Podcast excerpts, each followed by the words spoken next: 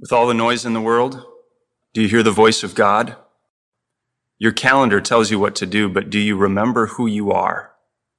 Being comes before doing. This is a call to put first things first. Return to the Lord with this daily pattern of prayer and devotion. Set aside this time as a sanctuary. Find a space free of distraction and follow this pattern.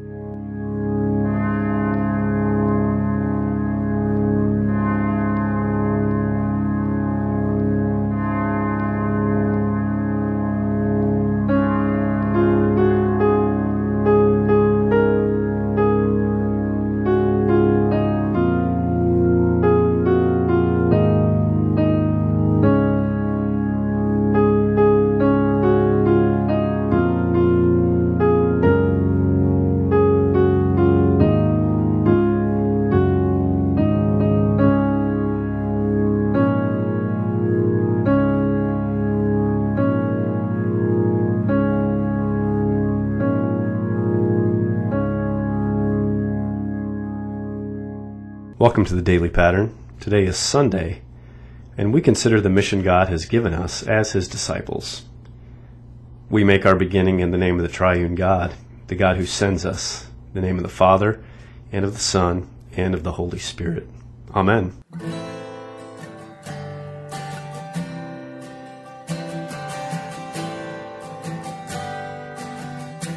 Today our word comes from Luke chapter 10, beginning at verse 1. After this, the Lord appointed seventy two others, and sent them on ahead of him, two by two, into every town and place where he himself was about to go. And he said to them, The harvest is plentiful, but the laborers are few. Therefore, pray earnestly to the Lord of the harvest to send out laborers into his harvest. Go your way. Behold, I am sending you out as lambs in the midst of wolves. Carry no money bag no knapsack, no sandals, and greet no one on the road. Whatever house you enter, first say, Peace to this house. And if a son of peace is there, your peace will rest upon him.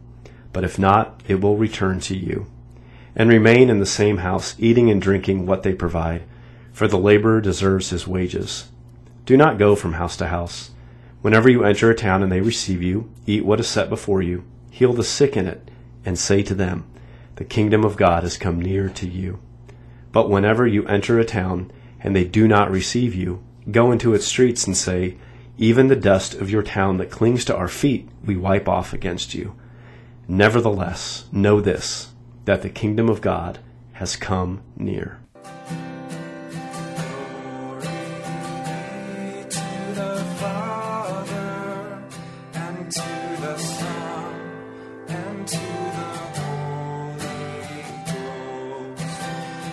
As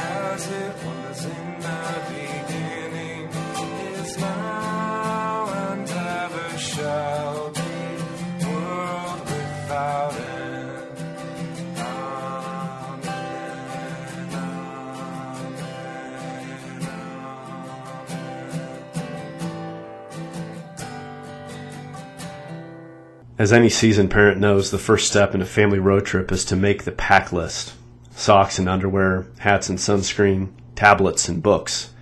The list of what to bring can be overwhelming and could even make the most organized parent wonder if the trip is worth it in the first place. In our gospel text, Jesus takes a much different approach when he appoints his 72 sent ones for the road trip of a lifetime.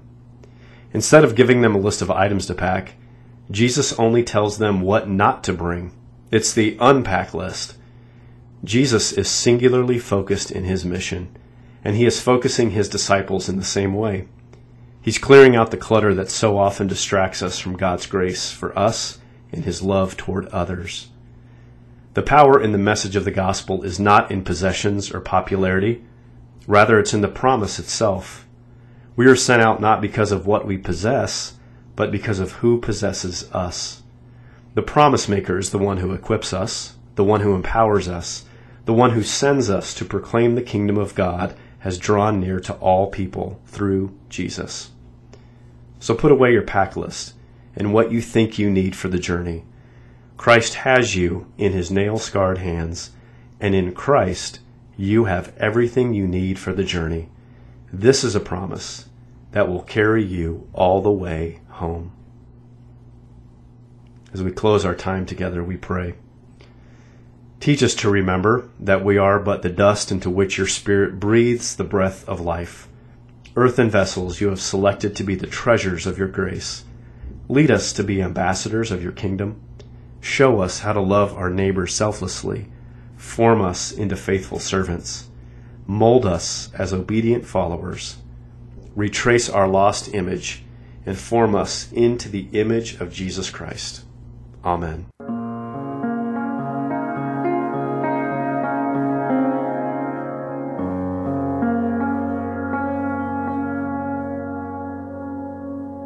And go with this benediction and blessing upon you. May the Lord bless you and keep you. May the Lord make his face to shine upon you and be gracious to you. And may the Lord look upon you with his favor this day and give you his peace.